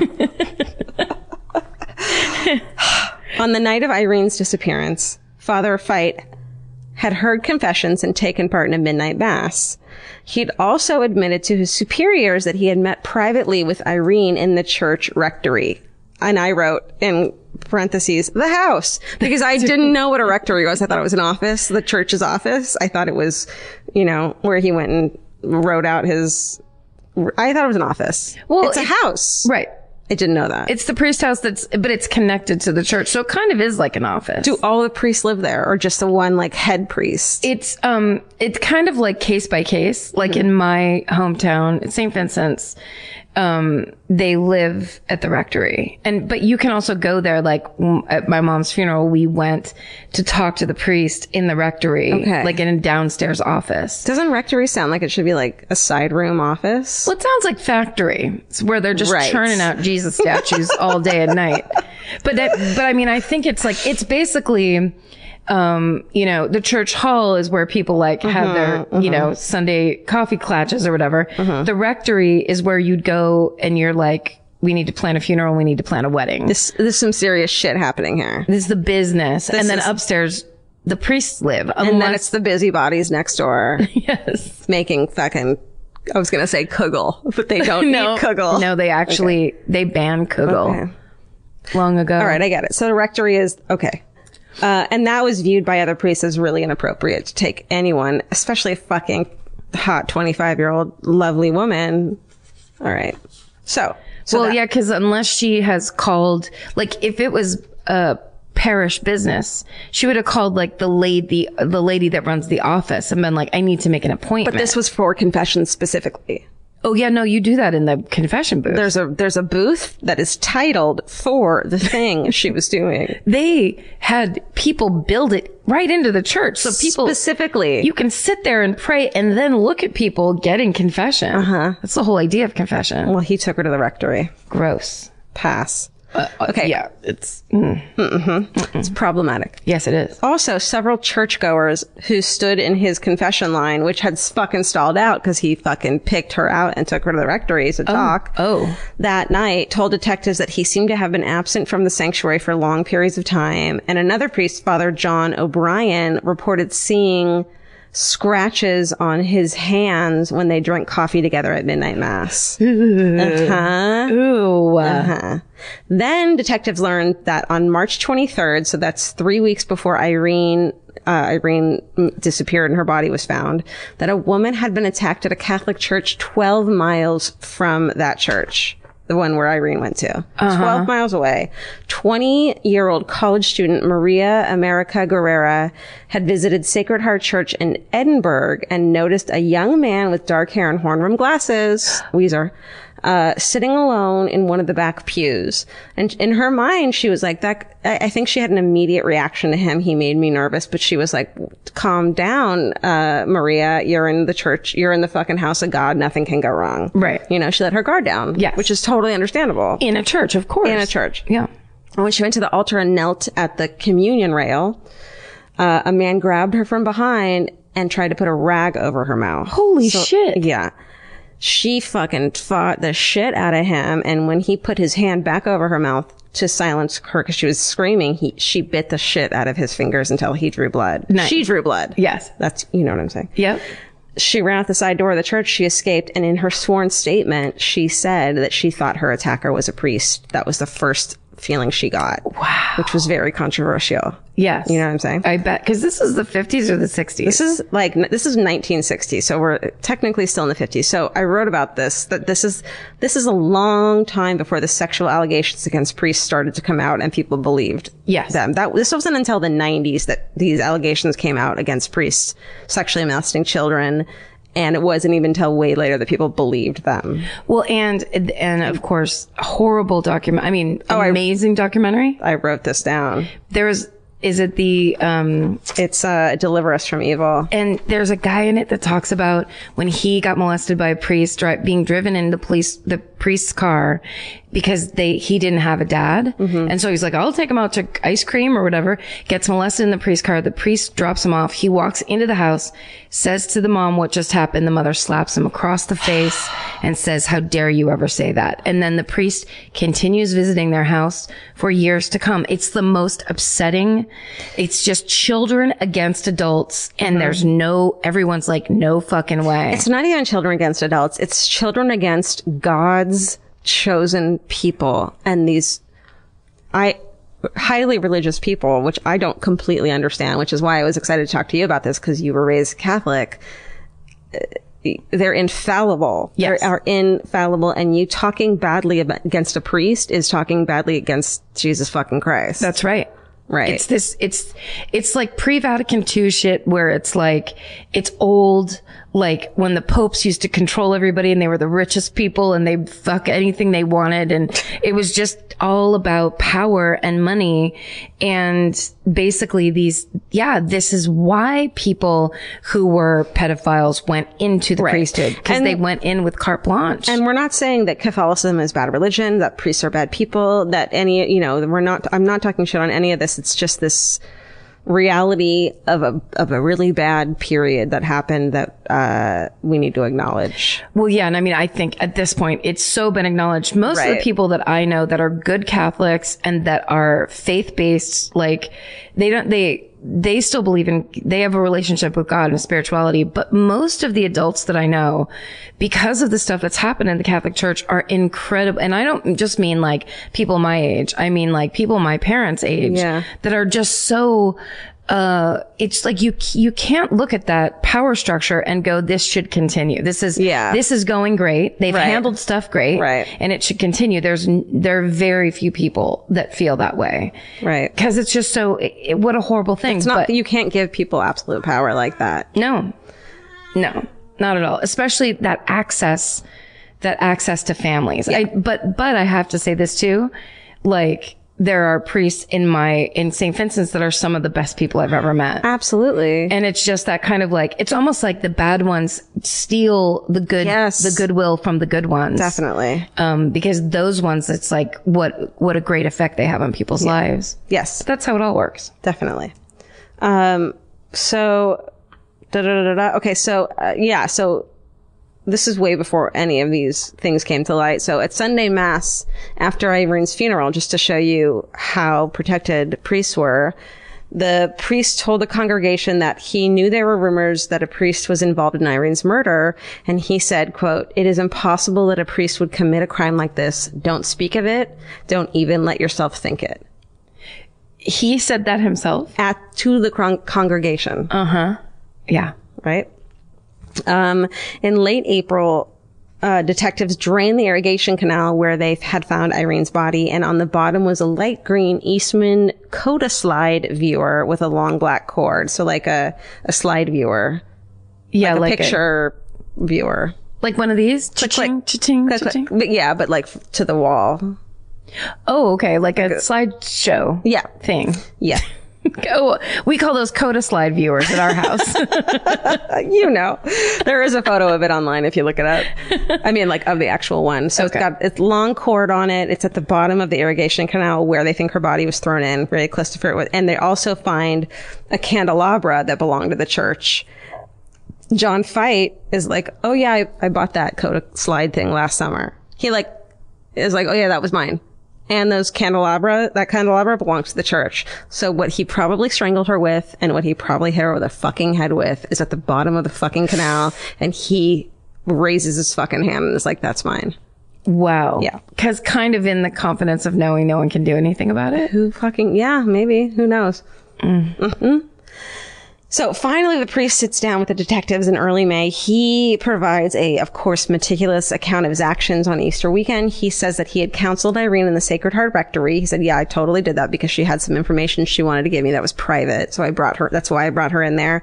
Um, he had, because the confession booth, Uh-huh. which is a muffled clo- closet that no one can hear the from the outside of, wasn't private enough. Mm-hmm. She could only scream her confession is the problem. Jesus. No. Uh, he saw her leave though at whatever time. And then he had these like dumb excuses for why he had cuts on his hand. And he's like, and goodbye. Polygraph tests implicate him in both Irene's murder and the attack on Maria Guerrera a couple weeks earlier. And in August, Father Fight is indicted for assault with intent to rape Maria Guerrera. Oh shit. Yeah. The jury though, motherfucking deadlocks and the proceedings end in a mistrial. And so rather than face a second trial, uh, in 1962, Father Fight pleads no contest to reduce charges of aggravated assault gets fined five hundred dollars, and that's it. Mm-hmm. Mm-hmm. Takes that right out of the uh, goodbye. He takes it right out of the church the bucket. what do they call it? The uh, collection plate. Oh, now I'm losing all of my terminology. There you go. I mean, Jesus Christ. That's the guy. He's, Jesus Christ. he's like can, Jesus can see and hear you if you're trying to rape Yeah. people in church. Clearly, yeah. You fucking lunatic. Yeah. So it's now alleged that the district attorney, that the district attorney at the time and church leaders cut a deal to stop the investigation into John Fight to protect the reputation of the church. Also, most elected officials at the time in the, it's the Hilde, Hildel, Hildego County were Catholic, mostly elected leaders. Yeah. And it was at a time when none other than fucking Senator John F. Kennedy is running for the pres, for president that year, who is a fucking Catholic. That's right. It's, he's the only, he's, there's never been a Catholic president before. He's the, there's only one other Catholic that had ever been a nominee for president. Oh. In one of the major parties he had lost. So, and Dewey? Was it Dewey? I don't remember. I didn't even write it down. No, I, that wasn't an honest question. I, think it was. wouldn't have known. Oh, um, and anti-Catholic prejudice is fucking big time. So they're like, we need Kennedy to win. We're all fucking Catholics. N- let's not give them a reason to hate Catholics. Oh, okay. So like political for political yeah, reasons. yeah, legit including political. JFK being fucking elected. Wow. And like, you know, it's Texas. It's a big fucking place. God, that's so funny to think. I just always, uh, it's just my own weird bias. Like I, I used to think everyone was Catholic. I, when I was a kid, that I just assumed everyone was Catholic. That's so interesting. Was, were there a lot of Catholic? Well, you went to a Catholic school. Um, I went to Catholic school, but also our town was just small and mostly Christian. Although then later on I learned that there was a big bunch of, um, Petaluma was like one of the biggest, uh, receivers of, um, of, uh, immigrants after World War II. Oh. Of, uh, Jewish, um, people who were running from the war. W- Refugees. Thank you Where do they live now? they still live there. There's Jewish- a lot of Jewish There's a people Oh. couple in- temples in Petaluma. yeah, Okay. because I I think one or two of the families had like chicken farms, so they're like everybody go out and work on go work on the chicken ranch. Very cool. All right. Yeah. yeah, Interesting. Uh, that could be a lie. No, nope. You said it. I I'm- believe it. I'm almost positive I read that somewhere. it's true. It feels so true. It feels really good in my heart. Great. Okay. So basically, that means no murder charges are ever filed against Father Fight. And shortly after the killing, the church transfers him to a faraway monastery. So in the 60s, he spent some time at a treatment center for troubled priests in New Mexico and at monasteries in multiple states. Hold hold the phone, please. I will not. I want to go to a treatment center for troubled priests And and kick him all in the dick. write the horror movie that needs to be written out Mm. of that. I mean, like the children come and attack and kill them all. Oh my God. It's like Children of the Corn, but at a fucking monastery for troubled quote troubled trouble priests. priests, where it's revenge. The children come out of the fields. It's called for You're their in revenge. Trouble Pe- Priests. You're, You're in trouble. in trouble. I heard what you did this past summer. Right. Said, said Jesus. Said Jesus to the Lord. Mm-hmm. That's fucked up. Mm-hmm. Who? Everyone in that neighborhood where that place was was just like move away. Well, remember when we watched um what was the really great documentary in on Netflix over the summer? The Keepers? yeah. Mm-hmm. And they and he went and visited the house where all of the priests had gotten sent to and Yes. they lived and they were all child molesters and shit. Yes. Keepers is still fucking great. Everyone should watch it. It's so good. Listen, if you want to have a binge weekend of terrible shit, Yeah. you should watch Deliver Us from Evil, which will you break just your heart. need to you need to watch it's historical information that you need to know about it's just fucking life lessons and you just need to like calm your pessimism a little bit optimism i meant. was gonna say. Well, it also there's it- it's that thing of it, it feels like a very new cultural thing where it's like everybody's got to get real with the fact that that true sociopaths and psychopaths move in this world Mm-hmm. in exactly these unexpected ways. They are baseball coaches. They are priests. They move into their they're boy man- they scout. manipulate Yes. and they're good at it They're good at And it. you're They're- not and you need to get okay with that Yes. You got, you gotta, if you are a single parent, you gotta keep your eye double peeled. You gotta triple check all the people that want to be in your child's Right. life, all that stuff, which we're saying that to people who know it by heart. I mean, like that's, Yeah, but you forget that shit, man. Like when it's you and your people and this, you know, a guy you're dating. Yeah. Of course it's fine. You know what I mean? It's like, of course. You don't think about it in terms of your own life. You think about it outside of you. Yes. It's just so it's I remember reading that Sports Illustrated thing about how many baseball coaches, like little league coaches were pedophiles. And it's just the most f- frightening and Wait, insane what? thing. I want to read that. It, you got to read it. It's What is in- it? It's insane. I'm pretty sure it was at the cover of Sports Illustrated like 10 years ago. oh my God, I need to read that. It's so crazy because it's then they're they're in the lives, they're right there with all the sports and everything's dude and sports and couldn't be safer in games and we need to go to this and practices and, and then shit. they then that's how they select the ones who don't have anybody that's going to come and beat the shit out of them if they do anything to the kid they like that's how they spot vulnerable children and people who are i mean it's just the most fucked up thing ever. Very awful. Um, also, okay. Also, the movie Spotlight, which came out recently, amazing, is about that too. So let's watch. So have a nice binge weekend, and then watch Bob's Burgers Oh and my Big Mouth god to get yourself to feel better. yes big mouth is amazing Big Mouth's so good. Okay, ba ba ba da da da da. New Mexico monasteries. Ba, ba, ba. Oh, here's fun. At one point, here's fun. here's a here's fun Here's left fun. turn At one point, he served as a supervisor charged with clearing priests for assignments to churches. So the priests who got sent to the fucking, you're, you're a terrible person, get out of this town, they're gonna fucking murder you. yeah the attempted rapist priest Oh, Uh-huh. They sent him to this, these places and these monasteries, and our fucking friend John Fight was on the fucking clearinghouse to let them go back into the goddamn world. Good. This motherfucker. healthy Yeah. just good decisions all around Yeah. being made everybody Absolutely. at every level We have one open seat. Who should we fill with? John Fight. oh wait is the devil not available okay then Right. So one of the men that he held clear for parish was James Porter, who isn't the guy from Deliver Us from Evil, but could be. A child molester convicted of assaulting more than a hundred victims who was a priest. He was like, get him back in there. Yep. You're in the game. You fucking dick. Okay. John Fight left the priesthood in 1972 and moved to Phoenix, worked as an, ins- uh, an insurance salesman, got married, had kids and grandkids lives a fucking normal goddamn life. Whoa. Meanwhile, Irene's parents, Nick and Josefina Garza, they both passed away in the 90s without ever seeing anyone prosecuted for Irene's murder. But they were assured by people in the church that Father Fight, um, who they always fucking suspected, would be punished by the church if they found out anything had been had been done, and they were assured that this was a bigger sentence handed than any court could hand down. And so they're like, okay, great, because they still fucking believed in the Catholic Church because Right. they were fucking Catholics. Well, yeah. so April 2002. Let's jump ahead. Okay. All right. Good. 42 years after the murder of Irene Garza, a former monk named Dale Tashney, who had left the priesthood more than 30 years earlier to marry, suddenly he gets a fucking conscience. Oh.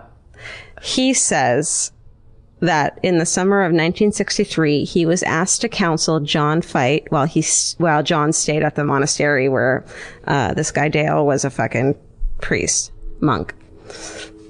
uh, during their six months of counseling, John Fight told Tashni of the night that Irene died. This Oh. guy called the fucking investigator and was like, let me tell you something. He told him that Father Fight had asked her to come to the church rectory, had heard her, conf- and had heard her confession. And after the confession, he had restrained Irene, uh, maybe bound and gagged her. He had fondled her breasts, and before he returned to the sanctuary to hear confessions, he had moved her to the rectory basement. And later that evening, he moved her to another location. Then on Easter Sunday, and s- so she's still alive. Then on Easter Sunday, he put Irene in a bathtub and placed a bag over her set head. And as he was leaving the bathroom, he heard her say, I can't breathe. I can't breathe. And then Tashni said, when he came back later on that day or early evening, he found her dead in the bathtub. And then that night, uh, he put her in a car and took her and dropped her off al- along a roadside where there was a canal. Uh, Tashni had kept it to himself out of a sense of religious obligation for more than four decades. He didn't Well, tell 'cause anyone. It's like he confessed to him and you can't. It, the in terms of being a priest that hears confession, you're not allowed to repeat it. I mean, I feel so grateful that he came forward and said stuff, but at the same time, it's like some this person, this man murdered this woman. It doesn't. That's then that's not a priest. Then that's not a priest anymore. The man who murdered someone is not doesn't get to have that. No, but anymore. everybody gets it. It's not just for priests. It's that's the let that's like they're talking to God through you and you don't get to intervene. Yeah. Because they're asking for forgiveness. And so you have to be that no matter what somebody says to you as a priest, you have to say you're forgiven. Well, he was counseling him, so it wasn't confession. I mean, I don't know if technically, yeah. Well, I, I Yeah. bet you they'd say Yeah, it yeah, was yeah. just for the protection. Right.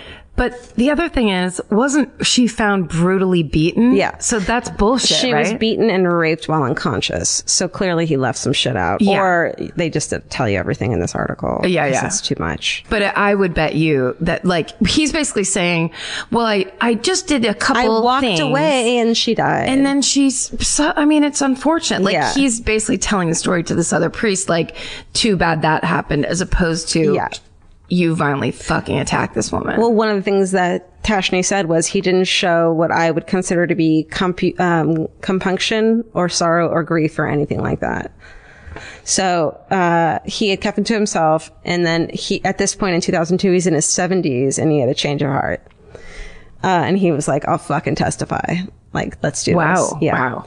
Which is incredible. So Yeah. Texas Rangers then begin to inve- reinvestigate the case. When he's contacted, Fight, who's now 69 year old, says that man doesn't exist anymore and he won't say anything else. Like the man who who raped and murdered a woman. Uh huh. Yeah, he does, dude. Yeah, he does. Sorry, he's in you. So Rangers also interviewed Father O'Brien, who back then was like, I saw scratches on his hands. And he tells the Rangers that a few months after the murder, Fight, uh, he had confronted Fight about whether he had killed Irene and the priest had told him everything. So he too was like, yep, I know everything. I'll fucking testify. Oh shit. Um, and yeah, he'll, he'll tell everything. So. and I would say this too. This was back. I, I think that people very rarely broke that. Like, if I'm telling you, if I'm giving you confession, you're like, basically, you have to forgive me at the end. You don't get to say anything. That's in like, you know, police TV Right. shows all the time. Is that not true anymore? Well, no, I'm saying, I think back then no one would ever break it. Whereas nowadays, Yeah. I think it's like now everyone's seeing th- the reason that that rule was put into place maybe not have been for the best reasons. Right. Or that, that there were many more people that would exploit it than anyone would expect. Yeah. Yeah. That's true. Um, Am I getting Catholic defensive? Sorry. That's okay. so then in July 2002, the Brownsville Herald ran a front page story on Irene's murder and the suspicion about John Fight. And so Hildego County District Attorney Renee Guerrera was asked if he planned to pursue an indictment in the case because they were like, we have all this fucking evidence now, including two people who he told murdered Irene and they're willing to testify. And this guy, Renee, was like, can it, said, quote, can it be solved? Well, I guess if you believe that pigs can fly, anything is possible. And then he said, why would anyone be haunted by her death? She died. Her killer got away. So he fucking flippantly. Who is this guy? This guy, Rene Guerrera. He's a fucking Hildego. No, wait. Hil. Mm. Hidalgo? Thank you. oh my God. I only say that because of the movie starring Vigo Mortensen about him and his horse. Hidal- Hidalgo. Hidalgo, yeah. Thank you, Jesus. Um, yeah. He, so at the time, so then he got all this negative publicity, and he's like, "Okay, fine." Uh, Sorry, he was the prosecutor, though. He was the district attorney. Oh, okay, okay. So at the, so he got all this negative publicity because her fucking family's still alive. Her parents aren't, but the rest of her family's like, "Uh, "We fucking care that she died." Yeah. So he, in 2004, he asked, he has two of his prosecutors present the evidence to a grand jury to indict John Fight, but they don't fucking call either of those priests to testify. The ones who he told that he killed them.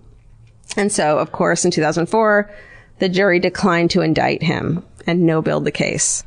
So that was the chance to fucking finally, before he- John Fight dies, to get him held responsible for the murder of Irene. And those two priests had said that they would testify, They wanted to. They were waiting by the fucking phone to be called up to testify. and they just didn't do it. They didn't call them. And it, it turns out, of course, Renee Guerrera was Catholic. Yeah. Right. Yeah. So, 10 fucking years later, in 2014, dis- there's a district attorney's race in Hidalgo Mm-hmm. County. And finally, Renee gets fucking beat by Ricardo Rodriguez. And, he- and in his race, he promised he would re-examine the case if elected. Oh shit! So fucking Ricardo is elected. wow. Great. They spent a year and two months re-examining the case and all the evidence, and more than 57 fucking years after the murder of Irene Garza, 83-year-old John Fight is finally fucking arrested in Arizona for first-degree murder. Former monk Dale fucking Tashney, 88 years old, fucking testifies. Dang it. 88 years old. Now, when you say monk, does it say anything else about that him being a monk? you, there's just a photo of him with that hair. you know what I'm saying? Yeah. He's got the robes and the hair, and you're like, oh, honey, you must have been dedicated, because my God. He looks like he's on Spaceballs. I'm just I'm just trying to figure out what that is if he's like a Christian brother or what like his specific deal was. I'm sure it's very involved, but I don't understand. Okay. I just knew that it was like a monk, but he was like, but it was like priests were hanging out with him. Yep. I don't know. He's just in a different kind of like setup. Catholic thing. Yeah. Okay. Maybe he made wine. The hair, though. yep. My God. So Dale, what's up? 88 year old Dale testifies against him. December 8th. What's the date today? The 12th? Yes. December fucking 8th, 2017. Fucking four days ago. Oh shit. Yeah. After a six day trial in the Hidalgo County Courthouse in Edinburgh, a jury fucking convicted John Fight, Whoa. now 85 year old ex priest, of murdering Irene Garza, and he received a life sentence in prison. Oh my god. Yeah, this just fucking came out. That's incredible. 1960 is when it happened, and fucking what are we? 2017. Yeah. If she Wow. were still alive today, Irene would be 83 years old. In a letter written to a friend uh, right before she died, she stated that she's happier than she's ever been, and said to her friend, "Remember the last time we talked? I told you I was afraid of death." Well, I think I'm cured. You see, I've been going to communion and mass daily, and you can't imagine the courage and faith and happiness it's given me. and uh, that's the story of the murder of Irene Garza by motherfucker John Fight. Wow. I can't believe that ended well. I know, right? It never happens No. Oh. in the Catholic Church. Every time it's a Catholic Church story, yeah. it frustrates you, it disgusts you, Well, cold cases too. goes crazy. Yeah. So he's like in one of those walkers in court that are also chairs. Yeah. You know, that you see. yeah. trying to look all old. And he, he, he, a couple things he said when he got arrested were like, I don't understand. This happened in 1960. Like he, his excuse of, I don't understand this was happening now. This was so long ago. And this woman says to him, there's no statute of limitations on murder. Like, he's trying to play it off like this was so long ago. Yeah, why are you guys making a big deal about yeah, this? Yeah. exactly. He's acting like a confused old man. Yeah. When he's a fucking sexual predator and murderer. Well, also it doesn't matter how old he is. It doesn't matter how old he is. It doesn't matter what his opinion or about that he's it a is. grandpa or whatever. It sucks his for them. confusion is not relevant. No. It- you you already were confused. That's why you're like this. Yeah. So you your opinion about it and how you see it is not valid because according to you, no one's life matters, Right. and any woman is Some an woman who object died you get in to grab. 1960. Who cares? No. Yeah. No.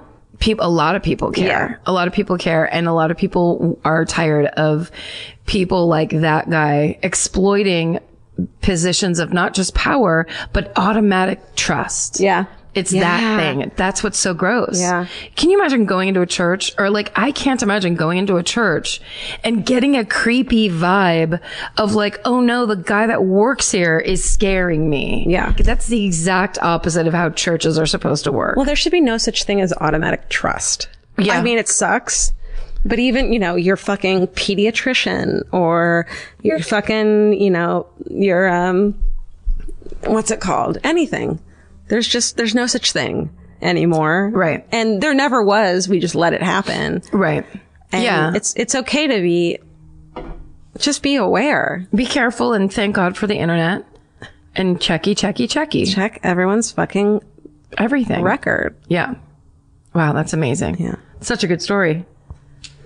Thank you. Um, hi. Hi. that was an intense episode. I know.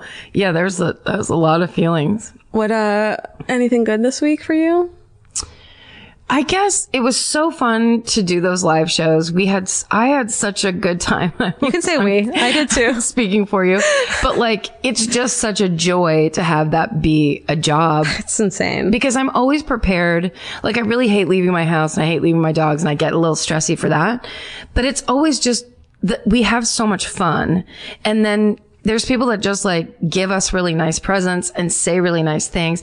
I, uh, one thing that I guess gets me is a lot of people talk to me about my mom. Yeah. And it's that like gets brought up a lot. It gets brought up a lot of like it's uh, young women who are like I'm a psych nurse Yeah. or I'm My mom- studying to be a nurse. But there's a lot of my mom passed away recently too, and you really helped me Yeah. just by talking about it. Yeah, exactly. It's it's I don't know. It's um you know, it's it's cool when we get to go out and hear from people about like the meaning of things because to Yeah. us it's like I just go, "Oh, well, I just did a uh, a very interesting murder case m- in a mediocre manner in our way and then we talked about a bunch of bullshit it's like i don't know it just is very meaningful it's just like such a nice feeling Yeah. you know we have like lots of friends we don't know As as we say at the end of every show, it's like we thank you guys for letting us do this as a job. The two of us are fucking blown away by the fact that our lives have turned into this incredible thing because of this podcast that we started on a fucking whim. it's super weird it's super weird It is. and fun We didn't expect this. We Yeah. are in awe of all of you guys who are like these incredible people. and pe- and like showing up like i barely leave my house to do anything so like when i stand there and like it's like a g- theater full of people who have Yeah. all like went and bought tickets and showed up and some have signs and some have uh it's just crazy Funny shirts they made. and Yeah. Cookies. and crafts and mugs Yeah. and it's just really i Yeah. just feel super lucky Every time we come home from a trip or anytime we go on a fucking trip for the show, it's, it's mind boggling. yeah it's so fun And, uh, yeah. So I think we're about to end the year with a hundredth episode. yes So I guess maybe it's just thank you guys for letting us do this incredible thing. This year has been fucking bananas and awesome and we're honored. it's incredible It's beautiful. We fucking appreciate it so much. We really do. And Uh, thank you. And yeah. thanks for, uh, I don't know. Thanks for, be- thanks for, thanks for liking it. yeah, It's weird. it is. What's your thing? That's it. Same thing. It's just- I'm gonna go samesies. share. Are we going to do sharesers? We're gonna shame sh- shame it. We're gonna shame We're going to shame share. shame share. Uh, okay, cool. I love it. I do too. Um, well then stay sexy. And don't get murdered. Goodbye. Elvis. Want a cookie? That was a definitive yes. Want a cookie? cookie?